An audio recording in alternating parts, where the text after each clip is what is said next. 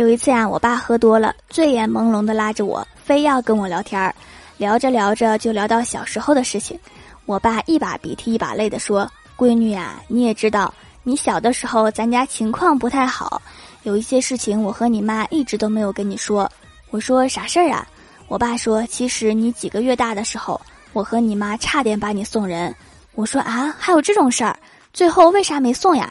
我爸说：“我都和对方说好了两千块钱，结果他来的时候身上就带了一千九百九十块钱。”我当时仔细的想了一下，你知道的，爸爸在乎的不是钱。我说，嗯，我懂的，爸，你还是很在乎我的。